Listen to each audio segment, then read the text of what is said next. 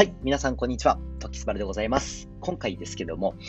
お伝えしたい内容はですね、ビターナル、弊社のリアン株式会社の、えー、ブランドでもあります、ビターナルといったブランドの、まあ、根底の、まあ、アイデンティティといいますか、まあ、考え方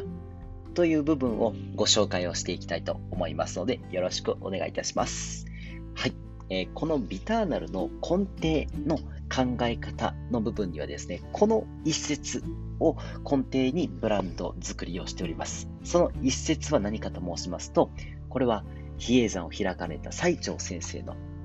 一節なんですが、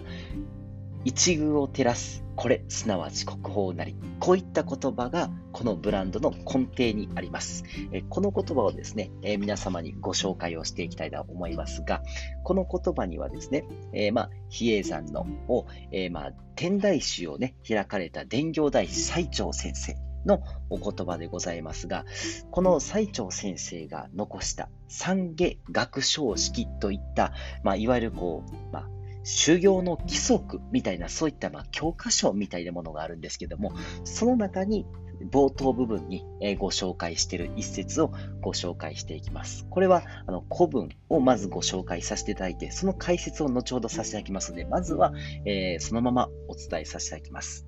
えー、三下学章式。国宝とは何者ぞ。宝とは同心なり。同心ある人を名付けて国宝となす。故に個人の曰く、軽寸十枚、これ国宝にあらず。一遇を照らす、これすなわち国宝なりと。中略、同心あるの物資。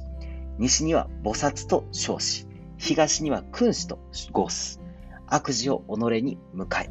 工事を他に与え、己を忘れて他を律するは慈悲の極みなり。まあ、こういった言葉を残してらっしゃる。えー、まあね、えー、このちょっと解説をしていきますとですね、えー、まあ、最初の国宝とは何者ぞというところからお話をしていきますが、国の宝とは何か宝とは道を治めようとする心である。この同心を持っている人こそ、社会にとってなくてはならない国の宝である。だから、中国の昔の人は言った。直径3センチの宝石10個、それが宝ではない。社会の一隅にいながら社会を照らす生活をする。その人こそがなくてはならない国宝の人であると。このような同心ある人をインドでは菩薩と呼び、中国では君主という。嫌なことでも自分で引き受け、良いことは他の人に分かち与える。自分をまずひとまず置いて、まず他の人のために働くことこそ本当の慈悲なのであると。まあ、こういったことが、えー、まあ、三下学章式には書いてあるんですけども、この、えー、一節の中にある一遇を照らす、これすなわち国宝なり、まあ、こういった言葉をこのビターナルの根底に、えー、置いております。まあ、どういったことをしたいかというと、えー、みんなが傷がつかないような片隅で正しい行いをし、社会を照らしている人が宝なんだ。まあ、そんな人が大切で、そんな大切な人を大切に思いながら、そんな人たちと共に成長したい。そんな人たちと共に商品を作り、そんな人たちにご紹介したいと。まあ、これがこのビターナルのそもそも根底にある思いであります。まあ、ここからですね、それぞれのキーワードである弊社の理念でもありますが、大切な人を大切にしたいと。まあ、これだったりとか、あとは嘘のない信頼のおける商品。人々が健康にそれぞれの美しさを追求してほしい。まあ、こういったそれぞれの思いが重なって、このビターナルというものができているわけでございます。で、このビターナルの冒頭のこの B、このこの B にはどういった意味があるかと申しますと、えー、まず、えー、大きくはですね、 birth、beauty、best、bright、brave、まあ、こういった5つの言葉から成り立っているわけです。はい。バースは出生、誕生、出産、まあ、こういった意味でですね。 beauty は美しさ、美貌、美しいもの。ベストは最も良い、最良の、最善の、まあ、こういった言葉ですね。で、ブライトは明るい、輝く、こう、明朗な、うん、ほがらかな、まあ、こういった意味。で、ブレイブというのは勇敢。まあ、こういった5つの意味を、えー、この B には、えー、存在していますと。で、ターナルというのは、えー、まあ、こう、トワニと言いますかね、えエターナルから来ているということで、ビターナルといった、え名前になっております。まあ、その象徴的なこのブランドのロゴなんですが、もともとはですね、少しこう違ったブランドだった、あの、ロゴマークだったんですが、今はちょっとこう変化しているわけでございます。で、まあ、特徴的なのがですね、この九角形の形にあるんですけども、この9に実はそれぞれの意味がありまして、まあ、最もよくお伝えしているのが、九角形というものは、えー、定規だけでは作ることができないと。コンパスがあって初めて嗅覚系というものを作れるということで、健康だったり美容というものはそんな簡単に作ることはできない。えー、こういったさまざまな要素が掛け合わさって、ようやく嗅覚系というものはできているということで、簡単なものじゃないけども、しっかりと成し遂げられることだよということで、この九角形の意味がありまして、えー、9にはですね、それぞれ意味があります。えー、9というのはですね、え、3が3つであり、三角形が、え、3つのシンボルで表されています。創造性の数字である3が3つ集まり、最高に高まられ高まられた状態なんです。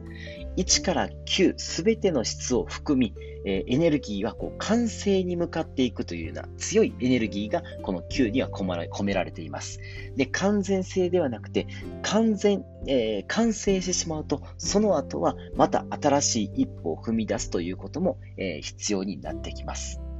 で、えー、自分の中心ということで、えー、9にどんな数字をかけても還元すると必ず9に戻るという特徴があります。例えば、